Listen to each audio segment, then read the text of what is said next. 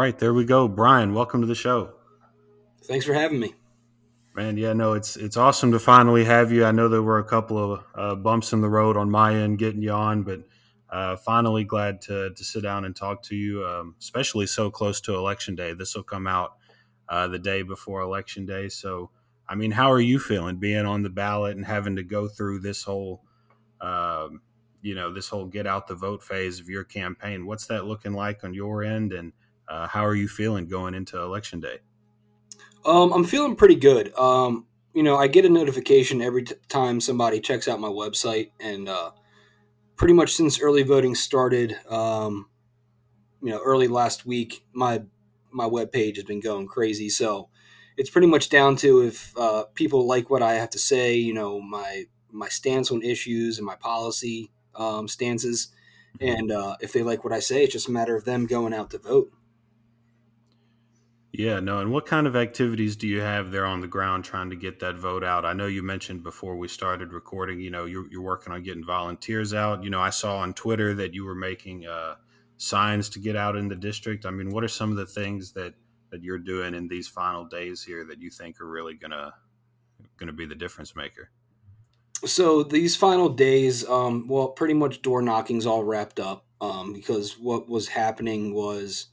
Um, we, we would go door knocking and people would have either have voted um, mm-hmm. either mail in um, and then now that early voting has wrapped up a lot more people have voted so we really haven't been and when i say we i mean uh, me and the gentleman who's running for uh, state delegate in my district uh, good friend travis larrell um, you know we've kind of found that door knocking at this point isn't very advantageous so we've just been trying to go out there during the early voting period, uh, you know, let people know that we're out there. Um, been trying my best with social media just to, to get people to go out and vote. Um, you know, it's getting, you know, Tuesday is election day, so I'm starting to get um, more phone calls and emails just from constituents who are interested. They have certain questions. Um, some of them can just be uh, one single policy stance. Some are longer than most questionnaires I've gotten through the entire campaign. Um, but it's really just trying to reach out to people, and when people reach out to me, making sure I uh, I get back to them in a timely fashion. Um, at this point, there's not a whole lot I can do other than beg and plea on uh, social media. Um, so I'm hoping that those uh, those pleas don't fall on deaf ears. Right. Yeah. It really seems like now we're all kind of just waiting for Tuesday to to actually get here. You know, we've been hearing about it ad nauseum for for over a year at this point. I feel like everyone's just kind of ready to to see how it goes, and you know, well, hop right into 2024 because it seems like campaign season never really it never actually ends. It just it's just one continuous stretch of campaigning and now, um, now is this your first time running for office, or have you have you run for office before? Yeah, this is my first time running for office, so uh, it's been quite the experience. Oh, I bet it has, man. What what what made you want to hop into the race this time around? Um, so actually, I was originally going into it just as a paper candidate, just to have more libertarians on the ballot for our district. Mm. Um, and then um, the Democrat actually dropped out of the race, so uh, talking to my state party chair and a couple other people, they kind of convinced me, and I kind of convinced myself that you know what, I'm just going to do this thing, you know, for real. I'm actually going to run a campaign. Um, you know, there there's not much loss out of it. Um, you know, just some money, but you know, money is money. It comes and it goes. So really, it was a, a good experience for me. Um, you know, I'm I'm already involved in politics. Um, um, I'm chair of the Anne Arundel County Libertarians, which is the mm-hmm. county that my district is in. Mm-hmm. Um, and you know, f- for legal reasons, we are a subcommittee, not an actual committee, so I can legally run for office. Just putting that out there. Um, so I'm already involved in politics. I'm already talking to people that we don't agree with on every issue, but I bring in speakers to our meetings, our monthly meetings that we agree with at least on one thing. So it kind of pushes that um, single issue coalition kind of narrative every month as it is. Mm-hmm. and uh, you know it's been it's been cool to put my own spin on things, not speaking for a party but speaking for myself. You know, if you know what I'm saying. Um, yeah. And I've I've really enjoyed it. I've been in, in that's the whole the whole thing about this was I want to make sure that I'm having fun. If I'm not having fun, then the way that I see it is is I've lost. So that's I've been trying to stay positive, not letting it get me down. Um, you know, throughout this whole process, I've always put my family first. Um, um, you know, my son up until this past week, kind of, it's really crunch time now. Um, my son and I kind of had a heart to heart last night. He's only four. Um, you know, he's like, hey, like, you know, we're not spending that much time together these past, you know, week or so. And I was like, look, dude, I'm trying to win this thing. And I know how much you like to win stuff. And you know that you have to try really hard to win. So I'm right. just trying to win. And and he got it for a four year old. He he understood. But uh, he's ready for election day to be over so I can start uh, hanging out with him more in the evenings. Oh yeah, I bet, man. I mean, that's you know, it's a it's a big sacrifice to make running for office. You know, it's it's going to take up you know a lot of your time and your energy, and you know that that means you know spending less time with family and friends and and everything like that. It's one one of the many challenges of, of running for office. Uh, but what what are, what are some things that you think you've learned um, from hopping into the arena and running for office? You know, any any big revelations from this this experience looking back? Yeah, the biggest one that I've I've taken from this is um, the need for volunteers. Mm-hmm. Um, it's a lot of work, and I'm not even running for a county-wide seat. I'm not running for a statewide seat, um, and it's it's been hard to just do it kind of not all by yourself, but kind of mostly by yourself, right? Um, mm-hmm. you have a solid core of volunteers that come. It's the same people all the time that come out.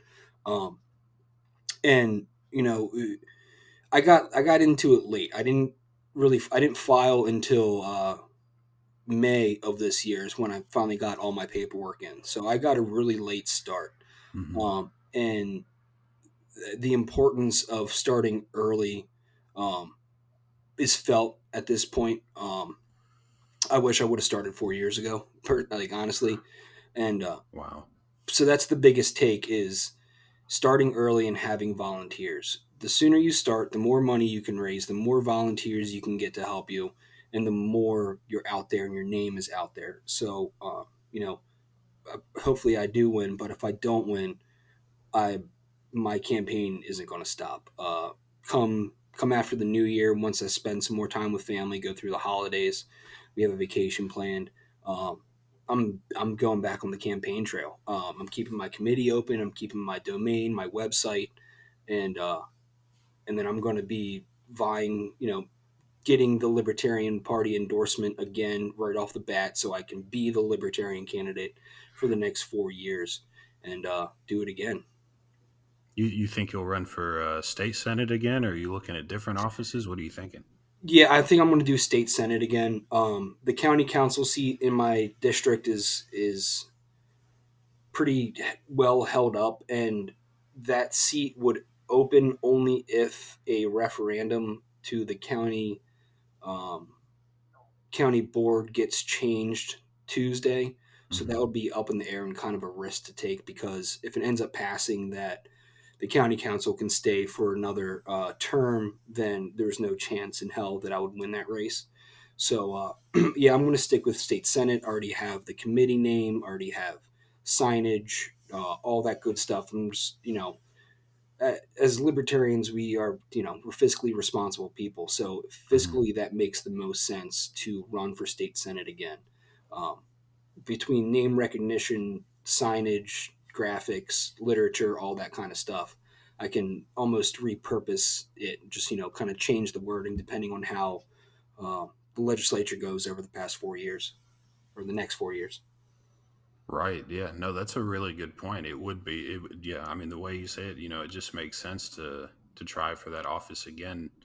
Uh, now, you said you said the Democratic opponent uh, in your race dropped out, and that was one of the things that uh, I saw about your race that was uh, that was pretty interesting. I mean, is there a particular reason why they dropped out, or I mean, is there any any more story there, or, you know how uh, you know does the partisan makeup of the district affect that at all? I mean, what what, what was the reasoning there that they dropped? Well, yeah, I th- I think a big part of it, honestly, is how red our district is. Um, every year the Democrat in this race gets smacked. It's Mhm. it's not even close. Um, we're a very red district. I grew up here. I know I know the people around here, and it people are red, but a lot of the time it's only because that's their only choice. If that makes sense, Right. a, a libertarian party or a candidate hasn't been in their face enough to say, you know what, I like this better because I know people here, and I know that we, a lot of people in this area are libertarians. They just Mhm. want to be left alone. They don't want to hurt people, don't want to take their stuff, but they want to do what they want to do when they want to do it. Um, so, I, if nothing else, you know, hoping I win. I, I want to win. I'm been trying to win, but if I don't, I feel like you know the Libertarian Party has a much better chance in my district than the Democratic Party does. Um, you know, besides whatever personal reasons the the Democratic candidate dropped out, I don't know, and I don't want to speak on or Mhm. hypothesize why he dropped out. But Right. if I had to guess, a good part of it was just knowing that he was just going to get smacked. Um, and honestly, I have a better chance um, in this district than a Democrat does because I can appeal to, and this is what I've noticed I've appealed to moderate Democrats and I've appealed to, I hate to say it, but MAGA Republicans. Right. Um, a lot of the Dan Cox, who's the Trump endorsed uh, governor candidate, um, a lot of people who are Cox supporters are my supporters. They, the guy who's running re- for reelection, the incumbent of 16 years, is an establishment Republican, and a lot of people in this area who are Trump supporters or, or Dan Cox supporters um, are are tired of the establishment Republicans. So I've kind of it's been a very weird line to walk where I'm appealing to moderate Democrats and MAGA Republicans. And uh, I think I've done a pretty good job of it so far. You know, there's there's always going to be disagreements with a candidate, but I've been relatively agreeable to both of those uh, both of those groups of people. So it's it's been very interesting. You know, it's as libertarians, you know, we we're for you know gay marriage and adults to you know transition and and all that stuff, and then we're also you know staunchly pro guns and and all that stuff that the RINOs will kind of step back on like okay well let's ban ghost guns right well a lot of maga people uh, aren't for banning ghost guns so it's been a very weird but fun and, and quirky line to walk and i feel like i've been walking it pretty well Yeah, well, I think you you hit the nail on the head. I think a lot of people who live in places like that, like you said, just want to be left alone. They just want the government to stay out of their business. I, I also feel like a lot of those people just vote Republican because a lot of times they, they don't have any other choice. And, you know, they, they see the Republicans as the, you know, the, the most pro freedom candidate between the two. And, you know, someone in your position, you know, running in a, in a conservative district against an incumbent like that, you know, it really does seem like there's a pathway for you to build that coalition uh, and, and win. Um, can you can you tell me a little bit about your opponent? You know, why why you decided to run against him? You know, why why you would make uh, a better state senator than than him? yeah so um mm, my candidate first off he's been in office for 16 years um in 2008 i believe he signed uh, a pledge for congressional term limits Mhm. and which is very hypocritical in the fact that he signed you know a, a pledge for congressional term limits but has been in office himself for 16 years and is going for another four um, that's that's the big one for me right and and having lived here my whole life through my entire life minus four years i lived in south baltimore um, i was born and raised here and now i have you know i'm raising my own family here. And i i couldn't tell you a single thing that he's done. Um, in fact uh, i had a meeting with him when i first filed because he was trying to get a feel for how serious i was. Mhm. and he couldn't even name three things that he's done right? His his resume since being in office is just a lot of fluff. Um, he's House Minority Leader or Senate Minority Leader. Sorry, um, he's won a bunch of uh, a whole slew of committees, um, and if he's on those committees, then he's either bending over and just letting the the Democrats have their way with him, Mhm. or he's not actually putting himself and trying to argue his point because it never nothing nothing conservative ever comes out of our legislature. So and then talking to people now, you know, talking to hundreds and hundreds and hundreds of people, uh, may may even be thousands of people at this point. Nobody likes the guy. Um, he he's not out there. Um, he just skates off of him being the Republican. You know, people have seen him on their ballot since I was a freshman in high school, um, and you know, m- people don't even realize that he's been in office for 16 years, and that's usually the, the first line I open with, and that's usually all I talk bad about the guy is that he's been on off in office for 16 years. People were like, "Oh, whoa, well, he needs to get out." So that it's really come down to his the amount of time that he's been in an office and how little uh, he's done for the community. And then talking to business owners and things like that, they've asked him to do certain things just to kind of help, you know, with kind of basic stuff, you know, traffic uh, calming, you know, uh, like lights and things like that Because we've have developed a lot over the 16 years in this area, and uh, and he, he does he doesn't do it. He, he's just trying to fluff his resume. He likes that extra, you know, 50 grand a, a year on top of his already large salary because we work for the same company, so I roundabout know how much money he makes. Oh Um, wow. Uh, so it's it's just the principle of it all, really. Personally, I don't have anything against the guy um, except that uh, he did send his one of his daughters to a, a pray the gay away camp, which has been scientifically proven to be ineffective in that you know people are, are born a certain way. They just Right. become that way and you can't change that. But he ignored you know those those scientists and, and that proof that's out there and, and sent his daughter to that that pray the gay away camp anyway um, that's that's just what I like to call it. There's no other really good name for it. No. Um, so personally, that's really the only thing I have to say against him. Um, but just the amount of time he's been in office, it's, it's pretty ridiculous. Yeah, I mean, it definitely sounds like the district is due for a little a little shakeup, especially if he's not really doing anything doing anything in office, or you know, his own constituents don't even really know, you know, what he's done for them. I mean, definitely sounds like um, y'all need a change. Now, you know, you're you're running for office in this cycle. You're you're chair of the county party there. I'm curious to know, like, how you first got involved with politics. Have you always been political? You know, where where did that sort of come from? How did you kind of first take that, you know, that first step in the door there? Um, so I've always been, I, I've always had a healthy uh, questioning of the government um, hmm since a, a young age. Since you know, really as early as I can remember, as far as being conscious about this this kind of thing. Um, I remember talking to my dad about politics. You know, governors ago of asking him why he thinks this governor is good and not knowing why, just you know, just trying to figure it out.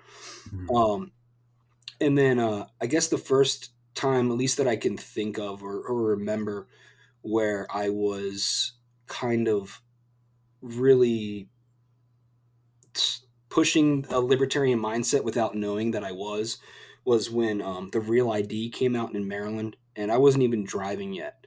Um, and I, I remember sitting sitting there talking to my dad, saying, you know, why why does the federal government need to put us on a federal list? I'm not okay with that. And it kind of just snowballed from there. Um, just healthy questioning of, of everything, um, of what the facts that the government puts out during certain events. Um, you know, doing my own research throughout the years. Uh, I registered libertarian in 2013. Um, and that was mostly for just just the pro pro marijuana kind of thing. Mhm. Um, I looked at the Green Party for a while, but it wasn't it wasn't a right fit for me. And then uh, really, it was COVID that kind of made me get involved with the party. Um, I really wanted to highlight uh, kind of an agorist uh, lifestyle for libertarians. Um, I wanted to talk about you know counter economics and uh, you know being being peaceful in your kind of anarchist views, and uh, I didn't even know that the Anne Arundel County Libertarians had monthly meetings, and I just found them on Facebook. Was like, look, we need to get together. We need to talk about like you know agorist things and, and living a libertarian lifestyle. And then uh, they were like, oh well, we have monthly meetings, and uh, it's it's kind of just snowballed from there. Um, obviously, being a candidate, I, I can't you know spew all my kind of agorist feelings towards things. Um, Mhm. I recognize that we're not just going to get to that agorist or anarcho-capitalist society overnight that we have to slowly slowly uh, you know roll back the state as dave smith likes to say. And uh, it, there, it's a truth to that. You can't you're not going to you know rome wasn't built in a day so we have to take it slow. Be patient. Um, and uh, yeah the, and actually another reason i got involved was i uh, i had a 45 minute phone conversation one night with uh, a state delegate in my district and it just rubbed me the wrong way. And i was like you know what? I'm getting involved because this republican party sucks. They just it's the same people in office. And uh, so you know it was a, a mixture of all of those things that made me get involved.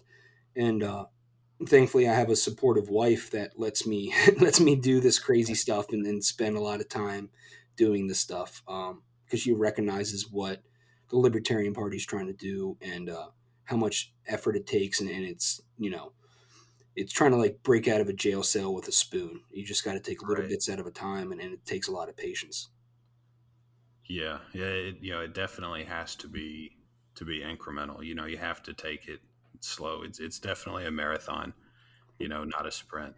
And and having a and, and you know, if you're wanting to run for office, having a supportive wife behind you, supporting your endeavors, I would say is probably crucial. You know, uh, a, a big necessity there. Um, Oh yeah, big thing. Big thing that I always preach to everybody that you know volunteers and, and is involved is family first. You know what I Mhm. mean? If, if the family's not right at home, then you can't do your best work out here. So keep your family good, keep your family straight, keep your family happy, and then come to us or come back to us when you can. Oh yeah, no, that absolutely makes sense. You know, just kind of as we're winding down here, I want to get into kind of some, some of the issues that you're running on. You know, what would what would you say are some of the the big issues, maybe the three biggest issues that you're prioritizing uh, in your campaign? Uh, the three biggest ones, there's there's more than this, but the, the three big ones, and this is kind of what's on uh, my literature that I, I, I hand out to people and stuff. Um, the first one is uh, abolish the gas tax. Mhm. Um, right now in Maryland, we have a 46 cent per gallon gas tax. Oh Um, God. and what had happened, well, yeah, it's it's really really bad. And what had happened was the Democrats, um, I can't even remember how long it was. It was a long time ago. Um, essentially tied the increase in gas tax to inflation.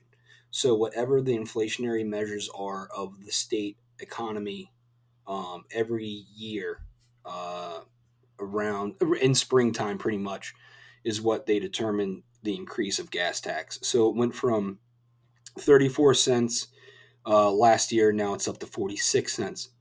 Um, my second one is uh, is gun rights. Uh, in the beginning of my campaign, I wanted Maryland to become a shall issue state.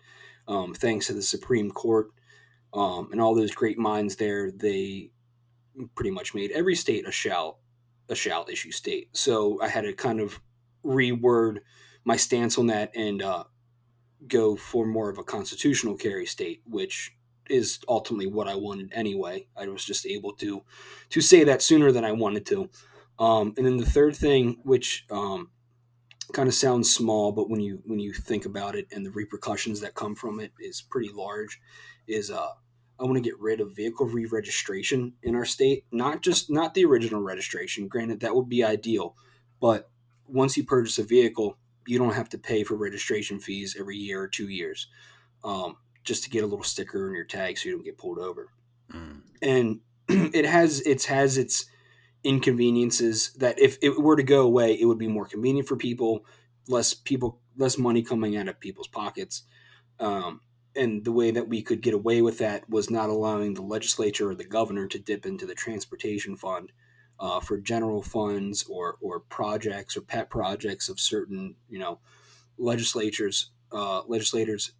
And uh, but it's it's more than that. It's it's if this can if this could pass right and we can still have the same shitty roads that we already have Right. because our roads are pretty shitty I, I've heard. I've never never been, but I, I have heard. yeah the road the roads in maryland are horrible um, and you know every every single bridge if you go over a body of water there's a toll so we're already paying more to get to where we need to go but if we can do this and do it successfully by not allowing the the transportation fund to get pillaged every year then we can go further than that. We can get rid of more fees more licensure more permits things that don't benefit anybody that are just uh, you know cover the administrative costs for these types of things.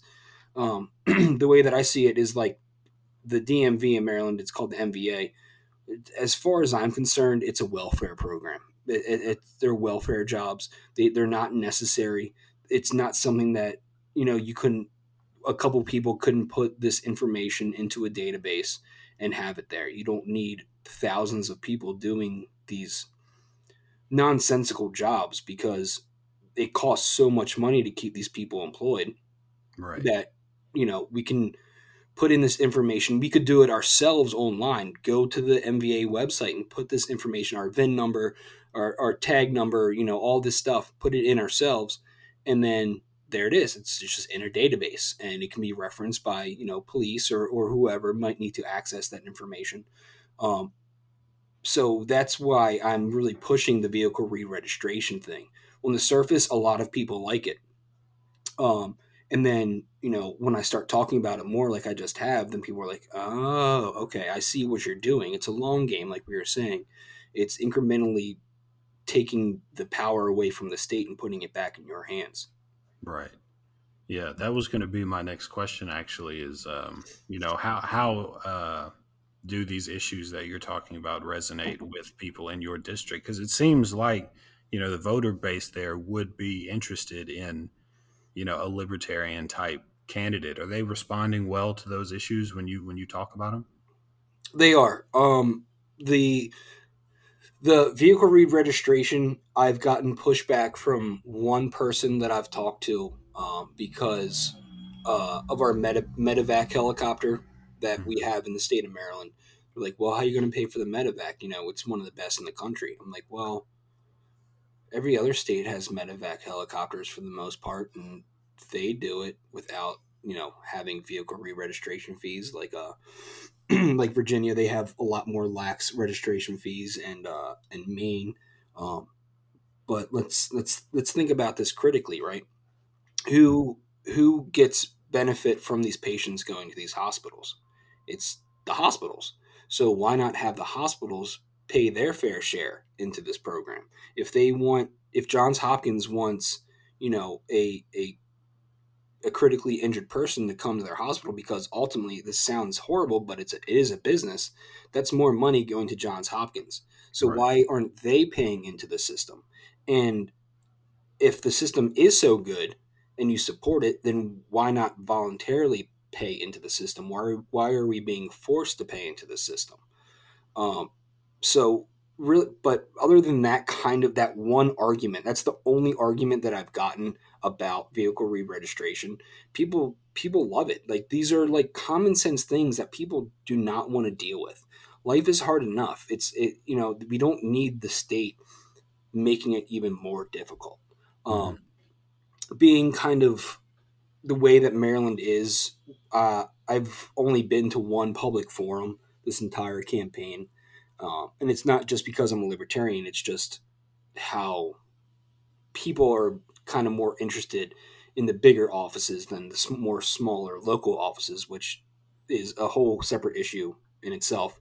Right. Um, but when I brought these these three issues up in my in my speech, you know, people were that's they actually when I said the vehicle re-registration, it the entire audience of about 150, except minus a couple people that were, you know, kind of hardcore Democrats that like paying taxes are. Uh, it was a, a, a, audible sigh of relief from the whole crowd, and, and one woman even like put her hands up and you know looked up and said, "Thank God!" Like somebody's like kind of starting to think about this thing.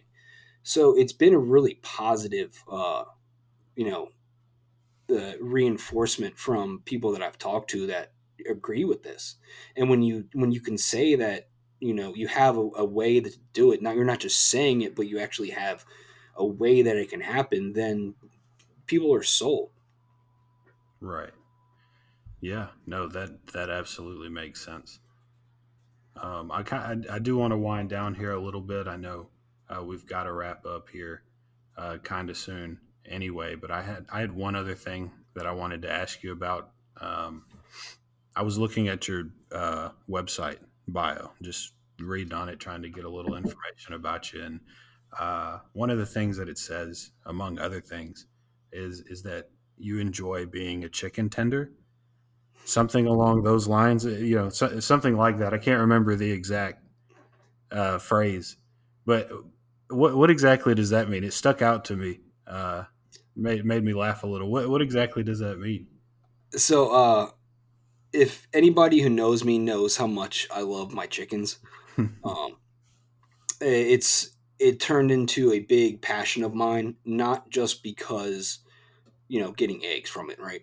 It's right. it because what what ends up happening with chickens is one there's a a government regulation aspect of it that you can choose you're not supposed to, but you can choose to disregard. Um, you're in my area. If you have less than an acre of land, you're supposed to get a permit from the county that goes through the state Department of Agriculture, um, mm-hmm. and they they tell you depending on how many chickens you have, how big your coop has to be, where your coop has to be, uh, you know, in relation to property lines and dwellings. And then the other side of it is kind of going back to that libertarian lifestyle minus the politics. Um, you know, being self sufficient. Um, you know, kind of allowing allowing yourself to become one with the land is is a big part of me. Um, I used to be a chef, and mm-hmm. I I worked for a, a, few really good restaurants that were you know farm to table. So you you talk to these farmers and you and you start to learn of their relationship that they have with the land that they're farming and how important it is to have that relationship and um, that's kind of that's what i mean by being a chicken tender um, i do tend my chickens um, mm-hmm. but it's also kind of a whole encompassing uh, kind of a, a good epitome for libertarianism is kind of the way that i can put it um, it's being conscious of of the earth that you're on. It's being um, self self sufficient and reliant in at least one aspect. Right, I don't have to pay five dollars a dozen for eggs anymore. Um, and it it's great for my kid. It, it, teaches responsibility. They're fun. I mean, in the weekends, me and my wife would just sit out on the deck with our cup of coffee and watch our chickens. We don't need to feel the need to read a newspaper or look at our phones. We can kind of just escape for a couple minutes and just watch our chickens just be silly and scratching around. And uh, you know, it's it's it's really one of my passions of mine outside of politics. Um, if you go to uh, you know, a couple like if you go my like clubhouse profile, let's say, um, it's it's print guns and raise chickens. Know, that is being a libertarian. Um, it doesn't matter if if you choose to vote or not. It's living that libertarian lifestyle and and doing what you know is best for you and as long as it doesn't hurt somebody else impede somebody else's freedoms um, or you know require you to take their stuff then do it, right? So that's why um, I'm a big advocate of chickens. Um, I will plan on working with uh, the county council, if elected, to try to get rid of those restrictions because I am the perfect example of having everything you're not supposed to in a quarter acre of land. I have uh, I have 12 chickens. Two of them are roosters, you know, uh, and it's not it's not because I don't like my neighbors. It's because I like my neighbors and I talked to them before I got chickens. That's who I was concerned about. I didn't care what the county had to say. I just didn't want to piss off my neighbors. So, Right. so all my immediate neighbors said, "Hey, I think I'm not getting chickens. Like, are you okay with that?" And everybody's perfectly okay with it. So I got chickens, and to the point where my neighbors enjoy my chickens. Um, even my roosters that you know crow their heads off all day. It's Right. it's kind of we don't we don't see that in the suburbs enough. But the suburbs are perfectly uh, uh, adapted to having chickens and having small livestock in your backyard. Yeah, that is awesome, man. That it yeah, no, you're absolutely right. It's definitely something you don't see out in the suburbs that it would be really cool uh, to see more of. Well, just in this, you know, final bit of time we have here, man, you know, I've, I've really appreciated you coming on the show. It's been awesome to, to finally get to talk to you. I want you to be able to use this, you know, last couple minutes or so, just however long to shout out anything you want to shout at website, social media handles, all that good stuff. Yeah, sure. Um, um, website is. I, I wish I would have thought this a little through, through a little bit better when I was making it, but um, uh, website is uh, Kunkoski, the number four Senate.com. So that's uh, K U N K O S K I, the number four Senate.com. Um, Facebook is facebook.com slash BK, the number two FOR Senate. Um, Twitter is also the same BK, the number two FOR Senate. Um, I have a TikTok. I don't really use it. I, I it seemed it was too much work, right? I thought it would be like uh like Vine back in the day, where you know you just kind of hold the button down, say something, let it go, and then when you're ready to record again, it, it I didn't I don't like TikTok, but I do have a TikTok. Um, I do plan on using it more in the future, especially if I don't win, um, because a lot of the young people like it. And I say that like I'm an old person, but I'm just old enough to not really get down with TikTok too much. No, I Um, understand. I'm in that same boat. yeah, it's I I don't really get it. Um, but yeah, so you know, if I don't win or if I do win, check out all those all those things, right? Um, I don't know the legalities of like my Facebook page if I were to get elected, if I have to change it and you know make it so that I'm not a candidate. Eh, So it, that could change in the future. But if I don't win, uh, all those things are staying up, and I'm going to continue to use those platforms to campaign over the next four years, so that when um, the gubernatorial midterm elections come up again, I'm I'm ready and I have everything in place that I have in place now. So it's not too late to like my page, share my stuff. Um, it's really I'm going to take a break from from social media for a while after the elections are done, but I'll be back and uh, just give it a like, follow uh, the algorithms. Even if you don't live in my area, the algorithms really prefer you have more followers than not, um, regardless of the area. So uh, I'd really appreciate people just just doing that silly social media stuff, even if you never interact. Just liking the page is a big help. Oh yeah, absolutely. Go check out Brian on all of his social media. Uh, wishing you good luck on election day. I really hope it goes your way. I'll be rooting for you uh, from down here in Tennessee. Really looking forward to see how that turns out, man. Brian, thanks for coming on the show. I, re- I really do appreciate it. Yeah, man. Thanks for having me. This has been nice. All right, have a good one. You too.